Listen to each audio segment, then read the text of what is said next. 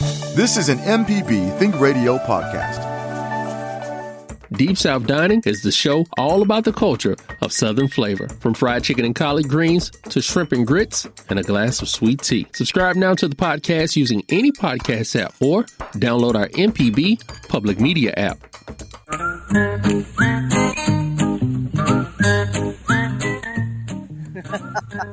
anyway, we got a nice crowd out here. It's a beautiful day. It's going to be a little hot later, but they've got the uh, the Juke Joint Festival going on in Clarksdale, and uh, I'm at the cooperative. It's a garden center co- cooperative seed. Uh, so it used to be Dell, Miss Dell's collective seed. The, what I say? Cooperative. Cooperative.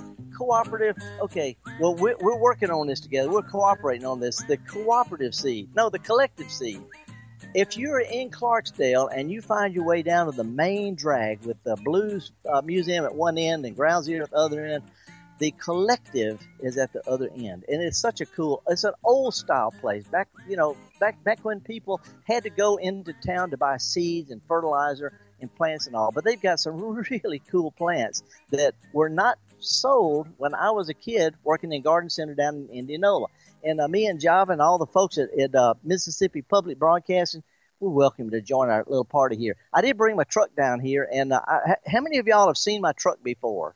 Okay, so y'all know that I've been driving this thing a long time. Well, it, it, it it's looking a little bit ragged right now because we had a bad winter. And people say, "Oh, the winter bothered it, it killed my plants." Well, it killed some of my plants too. The rosemary in this truck is this is the seventh rosemary sort of like Doctor Who. Every few years, it has to regenerate. But uh, I've, you know, sometimes plants die. You just dig them up and you replant them. And if you have to do that more than two or three times, you think about putting something else in that hole.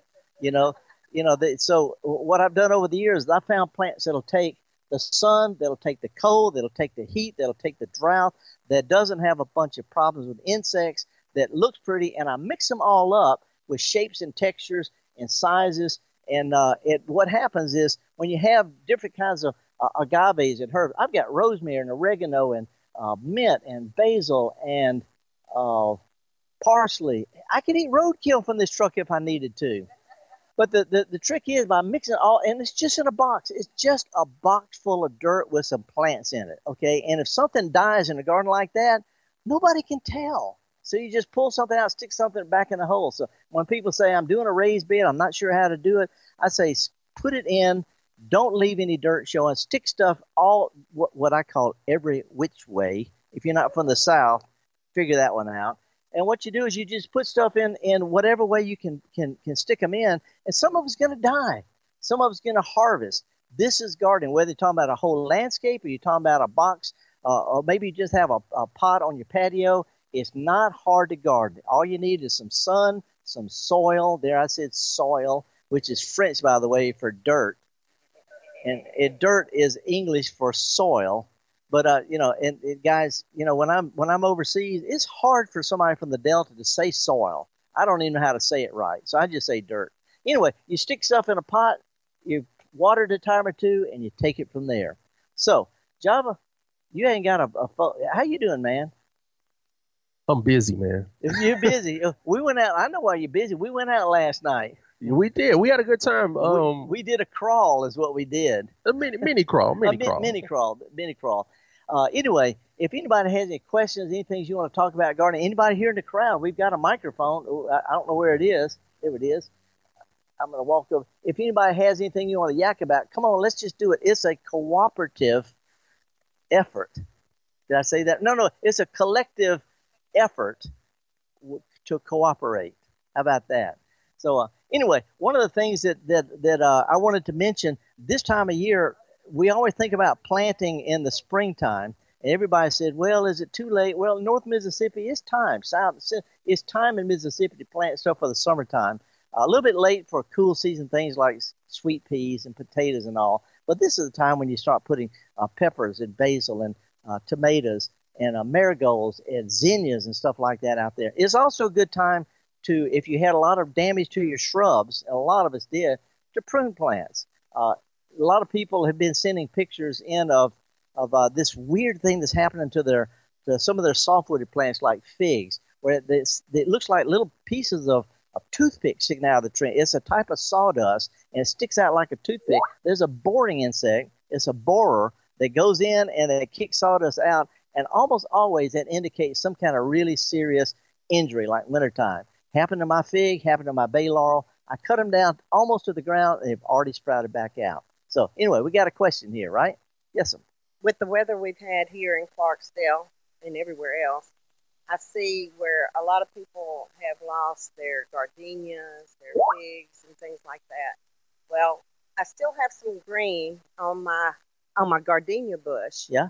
So I've trimmed it back, but I see no leaves or anything. And people say, just wait, just watch it. Yeah. Well, I've been watching it a while, and it still looks dead to me almost.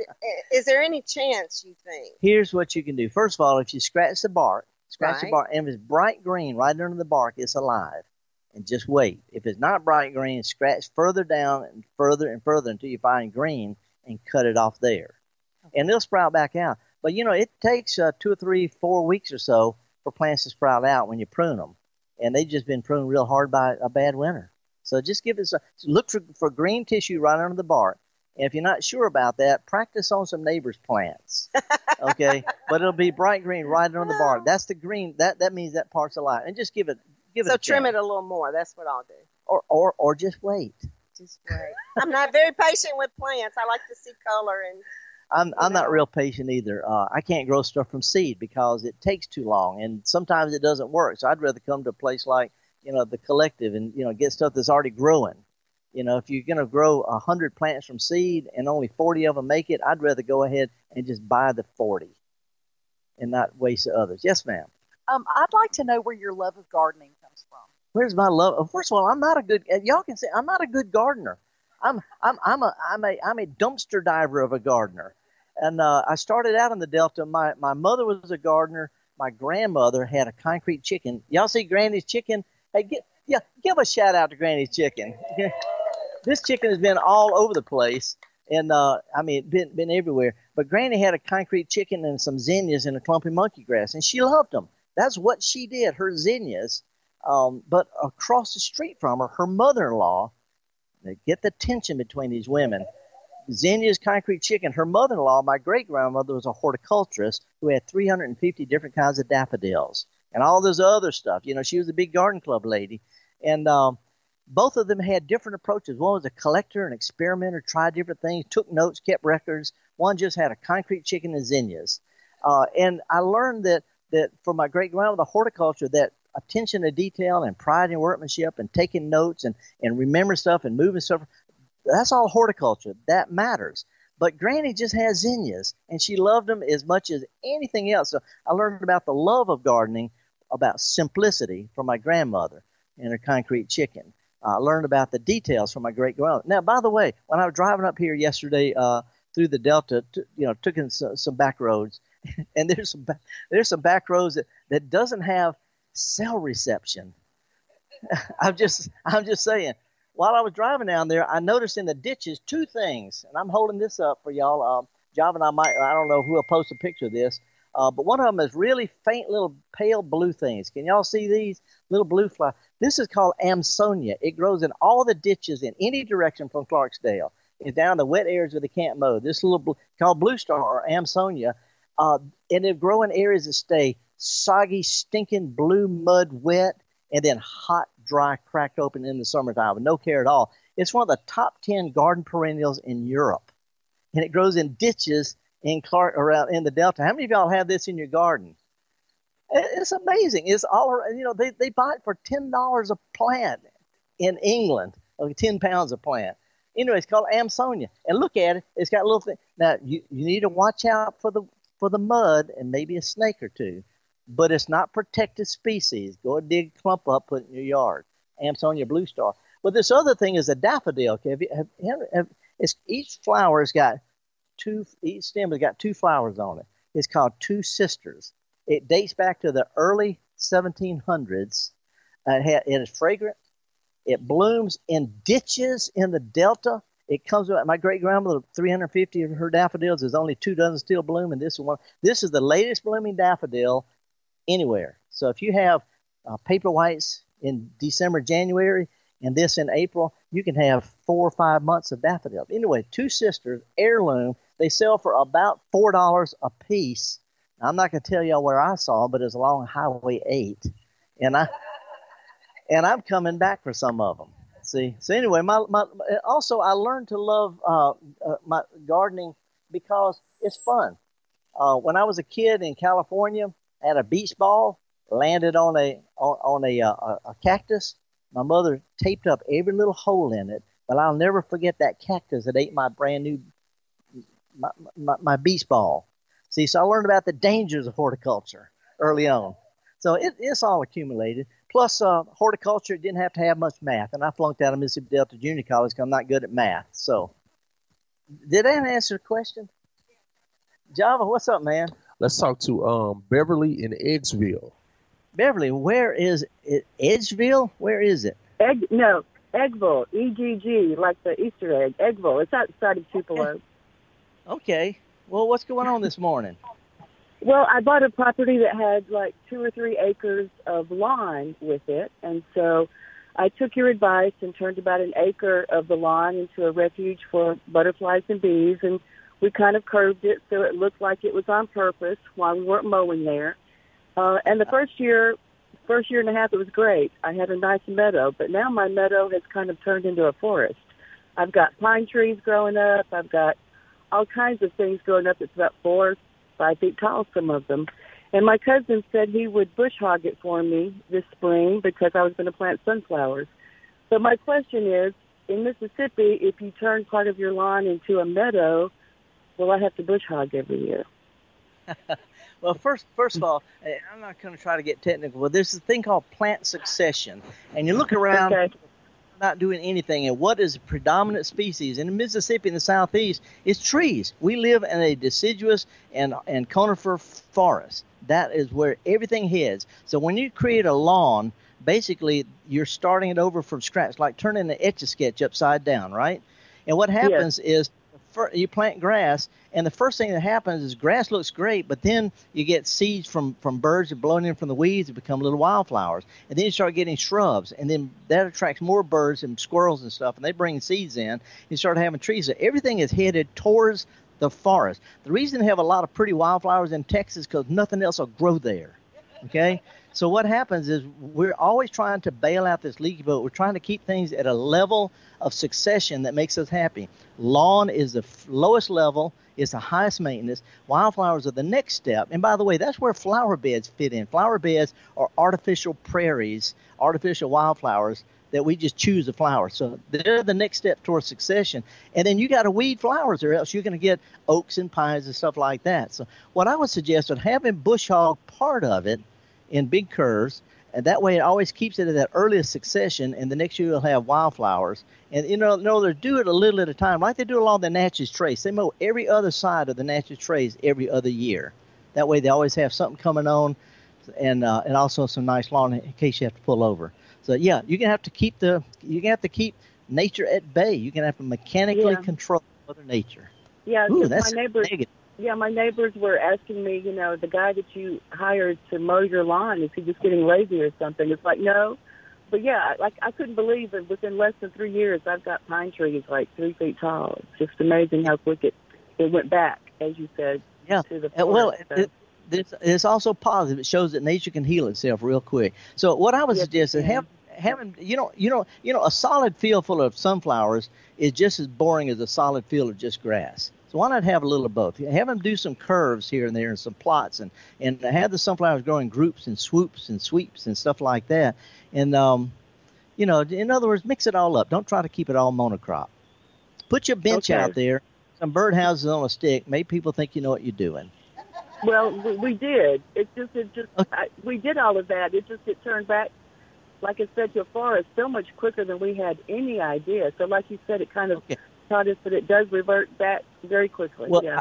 I, okay. I don't want to get argument, but let me wrap this up with this kind of. Every morning, I get up and I have to decide whether to shave these little hairs that keep coming on my face.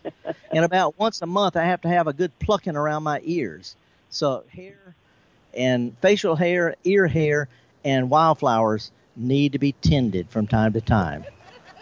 Appreciate your call.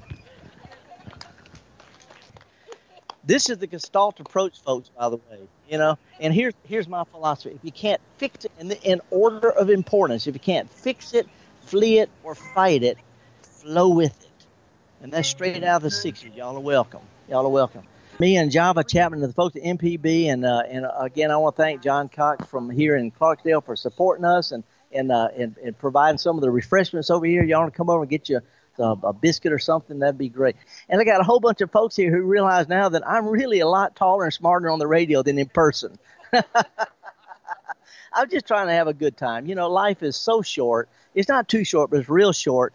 And uh, I I promote gardening. Now, I'm a horticulturist. Horticulturist is goal oriented. Yard of the month, filling a freezer, uh, having a, a nice flower bed, attracting pollinators. If there's a goal involved, all these little nuances and tricks and tips help you get there more efficiently. But horticulture is product oriented, goal oriented. Gardening is process. It's the trip. It's the road. We don't care if we never get there. I plant tomatoes every year in my garden, knowing they're not going to make tomatoes. They're not. I, I can't. I can't grow tomatoes. I can grow herbs in a box in the back of a truck, but I can't produce tomatoes. But I plant them anywhere because it gives me hope.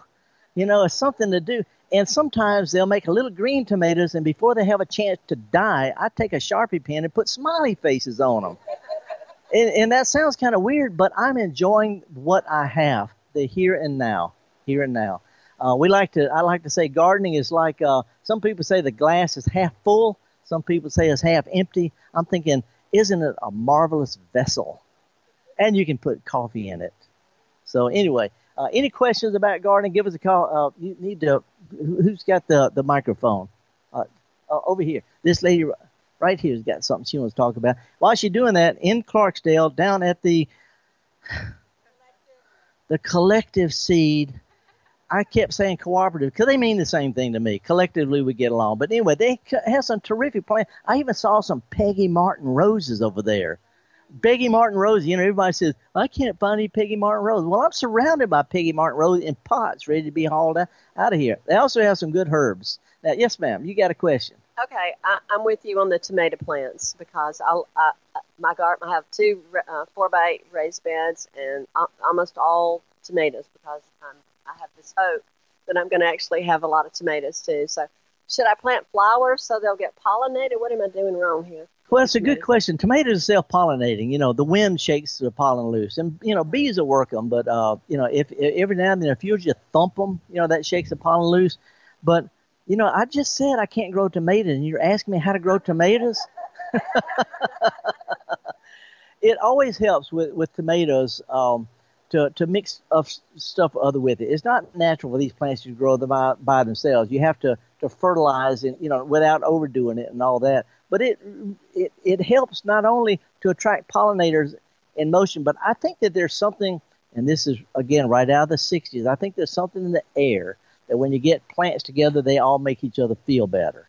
You know, but a few zinnias, put some basil in there. That way, if your tomatoes don't make it, you got basil. You know, and you come to the farmer's market and get tomatoes. But uh, no, mix stuff up. That's the thing I tell people all the time. Farmers plant in rows if you're growing corn or peas or sweet potatoes, grow those in rows. But if you're growing uh, a few tomatoes and peppers, put some basil, put some some uh, some angelonia. I don't know if y'all can see, but there's a tall plant over by that uh, on, on this first bed. Angelonia is one of the toughest summer blooming plants I've ever seen. I've got one in the back of my truck, and it won't get watered all summer, and it'll still be here this fall. So mix stuff up. That way, if something produces, great. If it doesn't, you got other stuff. Okay. Any other questions? Java? Uh, we got a few phone calls if you're ready. That's what we do, man. And Java, I appreciate you sitting there in the sun. Well, you know, I'm just a humble, hum, humble worker, man. There you um, go. Right. let's go to John in Starkville. Morning, John. Good morning, Hello. Felder. Howdy, and and good morning it, to the folks in Clarksdale. Yes, uh, this John Herring. My wife Dawn went to school with you at Mississippi State.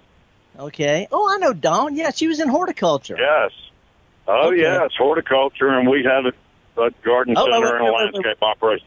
Anyway, we were we were in Clarksdale several weekends helping a friend of ours do some things there, and I bumped into an operation that harvests yaupon foliage from a native Yeah. yaupon tree and makes tea, tea. out of it, Yeah, yaupon tea. Which, which I was not aware of. And it is the, I'm not asking a question, I'm giving you information. Um, it is the only source of caffeine that is native plant in North America. Wow. So I I couldn't believe that the folks in the Civil War were not aware of that and used it as a coffee substitute. Well, well, first of all, during the Revolutionary War, we did that. It's always been done. We've always made do. It just it, it didn't make it commercially because it wasn't regular tea. But no, we we I mean we learned that from the Native Americans. The Chickasaws and the Choctaws did that. Right, right. It wasn't commercial though. Uh, they they also learned it in Argentina, and they called the the hot tea they drink there called mate. But All I have made it as as hot tea as well as iced tea. Well, you know the nice part of that, I don't know about mate, but yaupons are one of the toughest plants you can put in your garden. Good oh native yeah, plant. native. All righty, man. Listen, I appreciate okay, it. that's what I had for you. Good talking with you. Thank you, sir. Appreciate it. All right, let's go to uh, Jesse in Oxford next. Hey Jesse, what's going on, man? We just went from we went from the Bulldogs up to the whatever you call yourselves now. Rev? No, it's the it's the it's the Black Bears or something like that. Uh, I'm not. I'm not part of those land sharks or anything. I don't know what they are now. There you Uh, go. What's But at least at least you're not question the was, Nopra. yeah. Um, my question is, um, I've been working on uh, building a peach orchard and all that. I've talked to you a few times about it. Uh, right now, I just planted another breed of uh, of uh, peaches out there. I think it was called Georgia peach. Then I also have one. I think it's uh, Elizaberta or Ezaberta peach. And I was wondering, will all those different breeds of uh, peaches uh, compete with each other, or will they all help each other out? Because I got all self-pollinating uh, peach trees. Well, it, yeah, poll, pollen doesn't affect the, the peach itself, uh, or the squash, or the melons, or anything. Cross pollination just affects the seeds. Unless you're saving seeds, it's not a problem. They all help each other. A lot of peaches do better, like blueberries. You can grow blueberries with just one plant, but they produce more berries if they get pollen from a different variety. So it's actually a good thing. But yeah, there, there's there's no competition out there. They all get along. Okay, and uh, my other question was, uh, I just heard you talking about tomatoes. Uh, was it the flour that they say helps real good with uh, tomatoes and I think kills worms, uh, marigolds, or or uh, I can't remember which one that is. They said plant them with tomatoes and it helps them outgrow. Hang on, Jesse. Companion planting is a really popular, widespread, deeply embedded myth. I'm real serious about this. It works in other climates, but here in the South, uh, you know, just like this, that this plant repels mosquitoes. Well, I see mosquitoes on it. You know, and marigolds have never repelled insects. If you grow them and till them into the soil, they will help repel nematodes, but they actually attract spider mites to the garden. This companion plant, you do it because you want to attract pollinators, because it's pretty, because you can use them for other things, you know. But as far as companion for helping with, with, with worms and stuff, almost pure myth. And uh, nobody wants to hear that. I don't even like saying it, but it's true. So plant stuff because it's pretty, not because Okay. it's going to. Uh, yes. Plus, the other day when I was putting some of my compost from my uh, animal pens in uh, with my tomato plants when I was uh, uh, making my soil and all that, you should have seen how big some of those earthworms were coming out of some of that manure and all that. And hopefully they'll do great because it's a mixture of hay, straw, manure, uh, pine shavings, and all that. I And mixed into my bins and, all that to help my growth. and it's got a lot of worm poop in it too. By the way, we, we have this thing in the Delta called Gin Trash. It's really cool stuff. Maybe we got somebody who can talk about that because I saw a pile around the corner. But uh, no, uh, compost. Uh, a lot of people. I work with Rodale Press, the organic gardening people. I got the little Rodale Press pen that said I made compost in three weeks. I turned it aerated, bioactivated, and carbon nitrogen ratio and all that stuff. But now I have a pile, and some folks have seen it it's just a pile of stuff on my driveway. I throw banana peels, eggshells, I blow leaves there, whatever, whatever. I put a dead raccoon in it, okay? And, I, I'm, and I'm not making this up. And now you can scrape the top layer of leaves back, and within three inches, you have the richest, darkest, crumbliest, big earthworm filled compost you have ever seen. And I don't do anything except just pile it up. So the more stuff you mix up, the better it's going to work. But anyway, uh, good luck on you. I, am assuming you ch- you chatted Mississippi State on good varieties because you're in North Mississippi, and some varieties of the peaches will bloom too early and lose their crop every year. So you know about chilling requirements and all that stuff. Hello. I think Jesse might have might have left us. but before I, I, before I our two, I, ran him off with stupid facts. Java, you know, questions. Eh, by the way, Java and I came up with this thing about answers to questions nobody ever asked, and now you can see where it comes from. So what we got, Java? Let's talk to Ronnie in Olive Branch. Ronnie, what's going on, man? You're not very far. Why don't you come on down here to Dale? I'm giving another talk here at the collective. I got, I, unfortunately, I got to work today. Uh, okay. What I was saying, I'm listening to you talk about your tomatoes and not growing them. My uh, a little humorous thing that my wife's grandfather did to her. He lived in Memphis, and he kept telling her. He said, "I'm gonna have uh, tomatoes at a certain time of the year," which was actually before they should have been there. You know, like a week ahead of time or two. And she said, "No, Granddaddy, you can't do that." And he said, "Tell her either, right?" Sir. Ain't nobody gonna tell her either. No, uh-uh. She just knew what, and, and so they they they always had competition as to who was going to get the first ripe tomatoes. When right. she was at his house, and he said, "There, look out there. You see my tomatoes?" And she said, "Granddaddy, you can't." And and he said, "Well, we'll go out there in a minute." Well, they walked out there, and when they got out there, he had a bunch of little red balloons. He had done got her. he he was a comedian at times, but he was one of the best uh, gardeners she told me that she ever knew. He did a did an excellent job in what he did in raising uh, his vegetables. But I just thought it was a little humorous comment. And, and you honored both of them really well, man. We appreciate it, Ronnie. Thank you, guy. All right. You have a good one. Stay safe, then. Okay, appreciate it.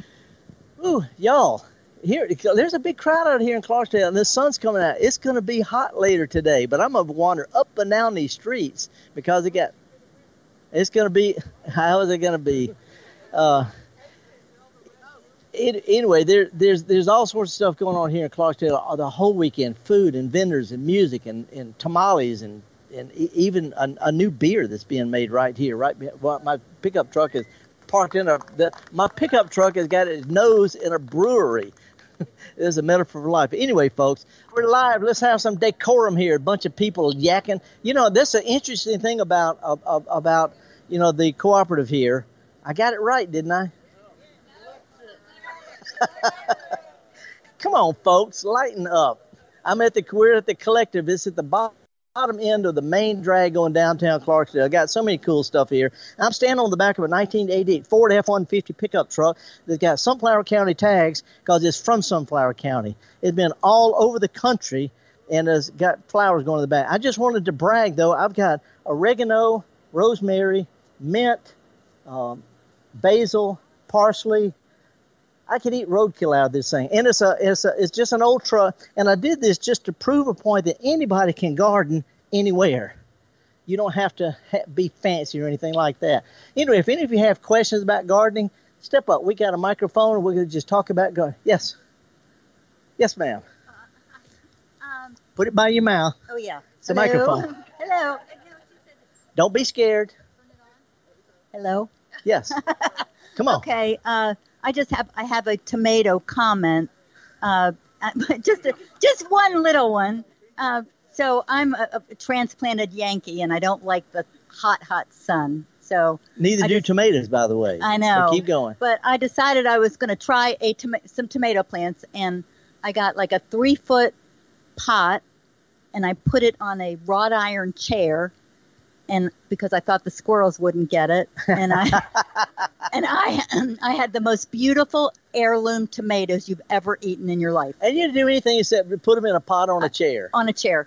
I got degrees on top of degrees, and I can't grow tomatoes. I well, can write a book about it. Um, so anyway, we had great tomatoes, and uh, so my other question is we live on a lake uh, in uh, Eudora.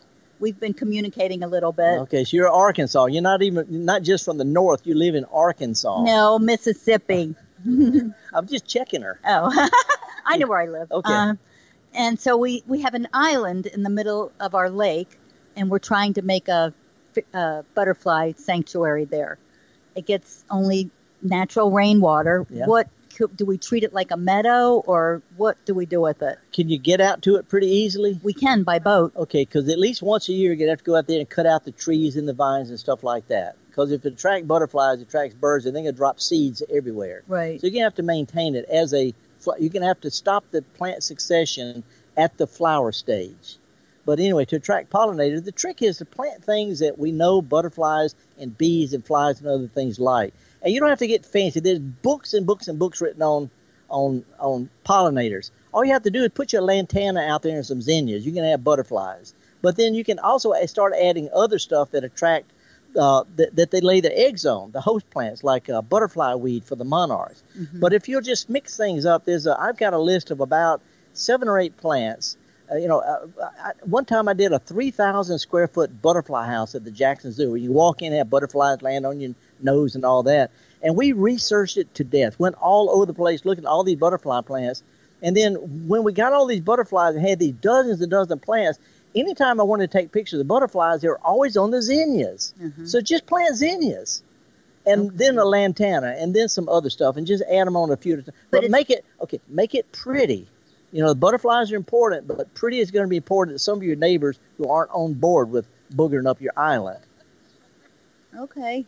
Anyway, e- email me. I've, uh, it's some real simple things on butterfly. I've had butterflies land in the back of my pickup truck.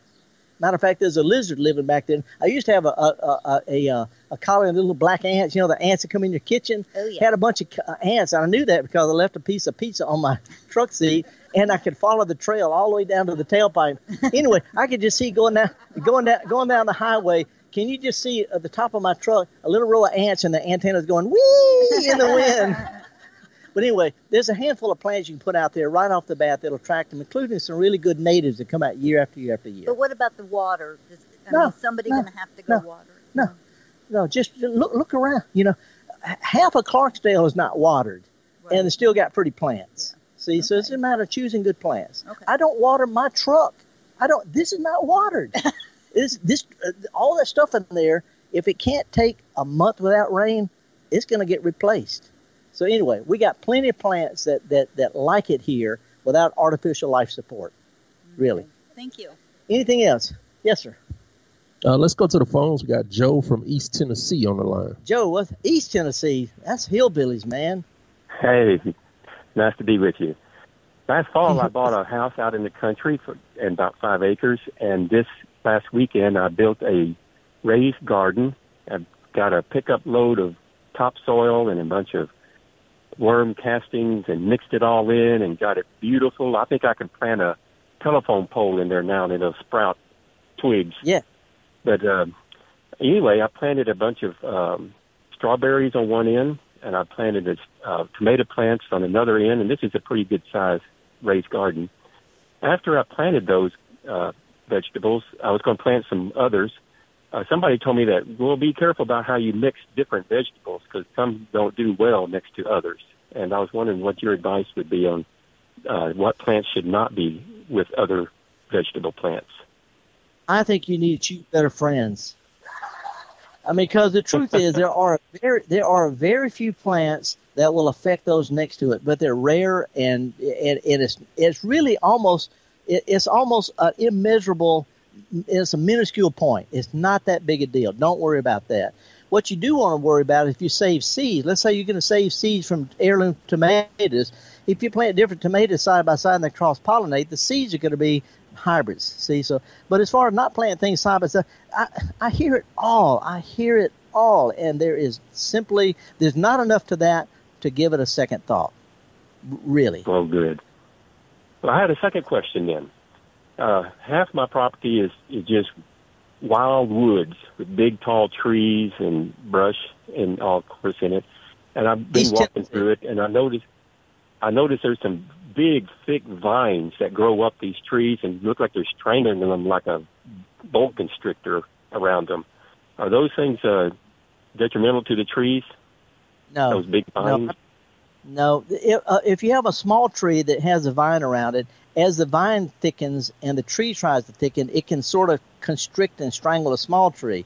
But I have pictures of trees with, with trees that are centuries old with vines that are centuries old all up in it. And out in the woods, what are you going to do? I mean, you know, it's not that big a deal. You got plenty of trees out there. So if you get strangled, mm-hmm. they fall down, make a nice little little habitat for something else. So it's not in the big picture. If you have a, a specific tree that's really valuable and it looks like it's being girdled by a vine or shaded by another tree, then deal with that. But out in the woods, it's it's I'm using it every which way again. It's not that big a deal. It's really not. And we and there's probably about seven different kinds of vines out there.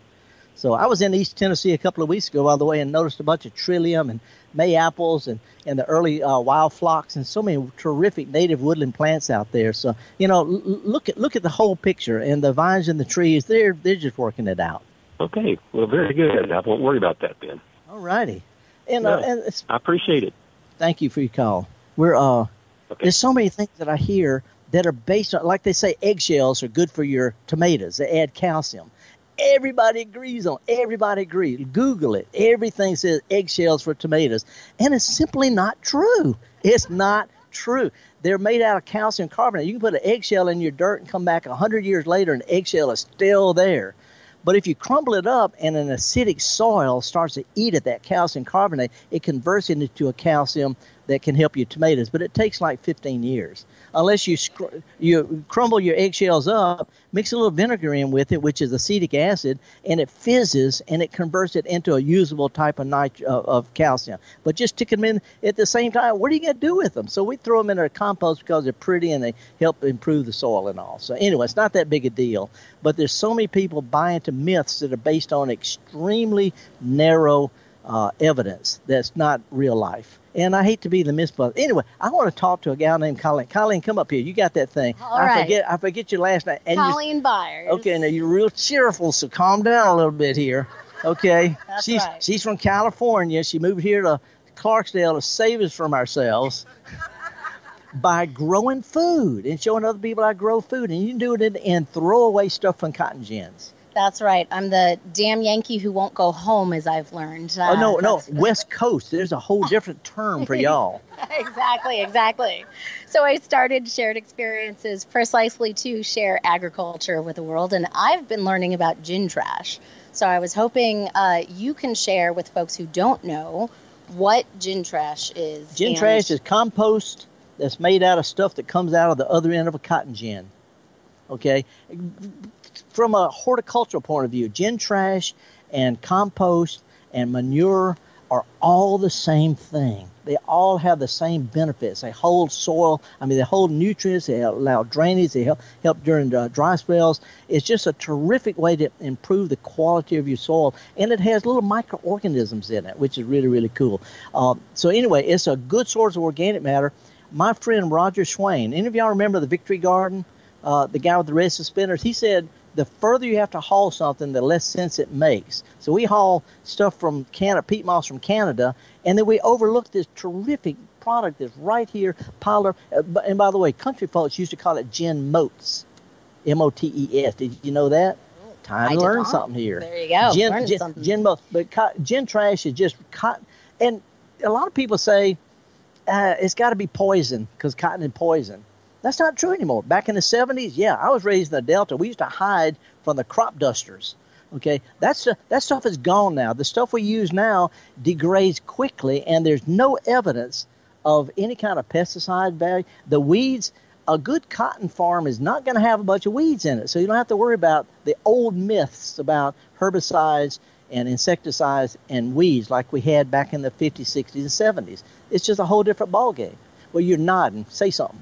Oh, absolutely. I was nodding because uh, this gin trash came from the locals uh, know Matson Gin, so we have to thank uh, the Flowers family for that.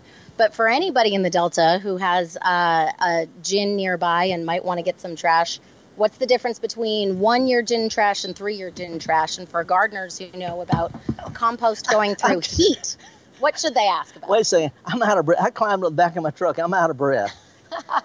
but look at this. Okay, For folks listening at home, look at Felder this. looks amazing on the back What, of his what truck. am I doing here? I'm inoculating my truck with gin trash from Coahoma County, Mississippi. How about that? And if anybody's driving behind me, that's gin trash. There you go. Yeah, get a picture of that. How about this? That's a great Come on, picture quick, right there. All quick, right, quick, quick, We're quick, gonna put that online. People can see yeah, it. I'm putting gin trash, folks, in my and, and this is a good fertilizer too. It's got a lot of nutrients in it. Anyway, gin trash is compost, is manure, is gin trash, is compost manure. The difference is this comes locally. Comes locally. That's right. You well, want thank this you, back? Felder. It's awful Yeah. I'll take this back. There we there go. You go. What's this? Whew. All right. of the truck. Thank you very Yeah, much. Java, this may not sound like good radio, but I'm having a good time. This is perfect, man. We do have another phone call like we normally do in the studio. Um, Marcy, all the way in Ocean Springs, wants to join us this morning. Thank you, Colleen. Hey, Thank you. Marcy.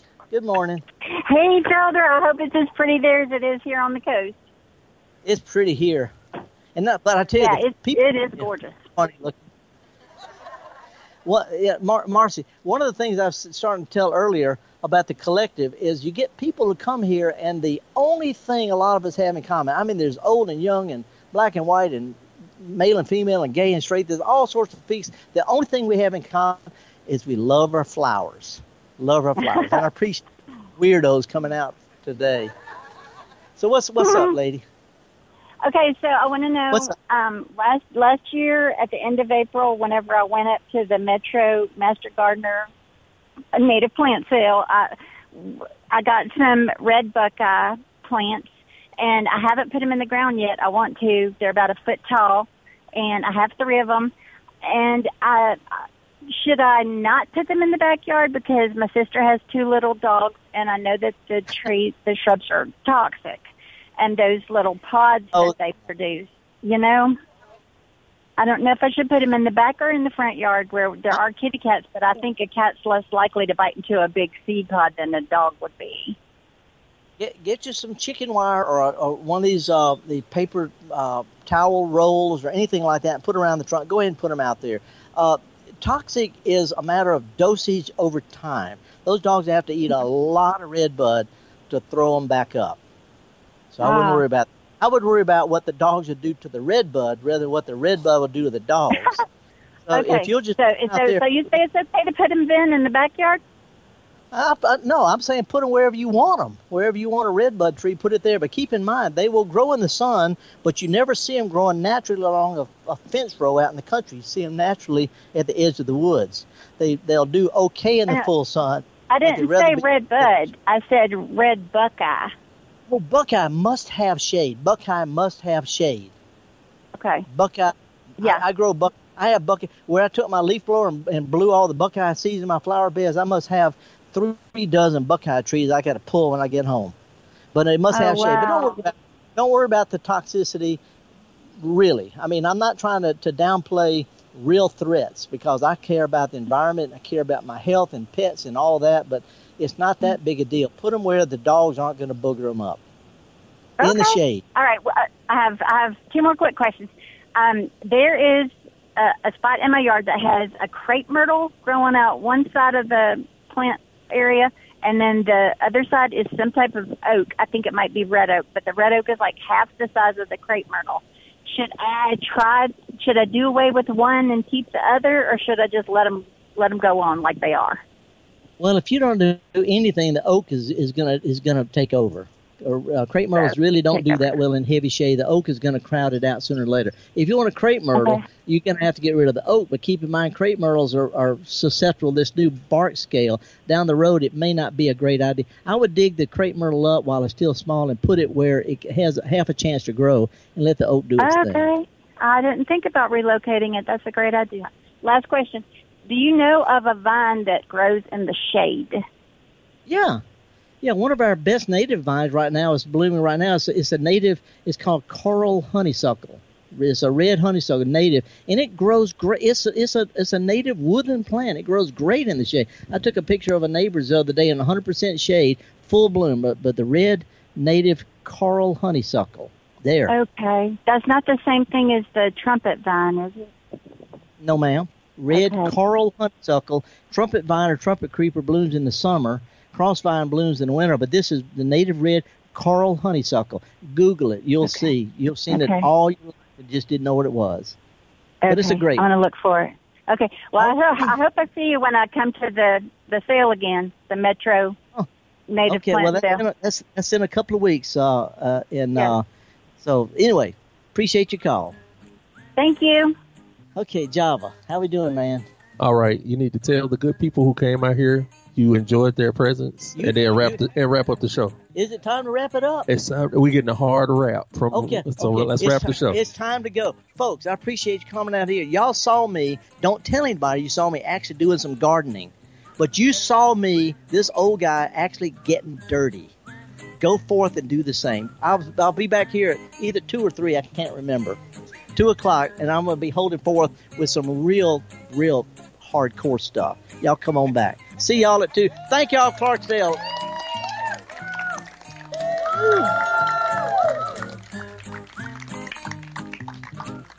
This is an MPB Think Radio podcast. To hear previous shows, visit MPBOnline.org or download the MPB Public Radio app to listen on your iPhone or Android phone on demand.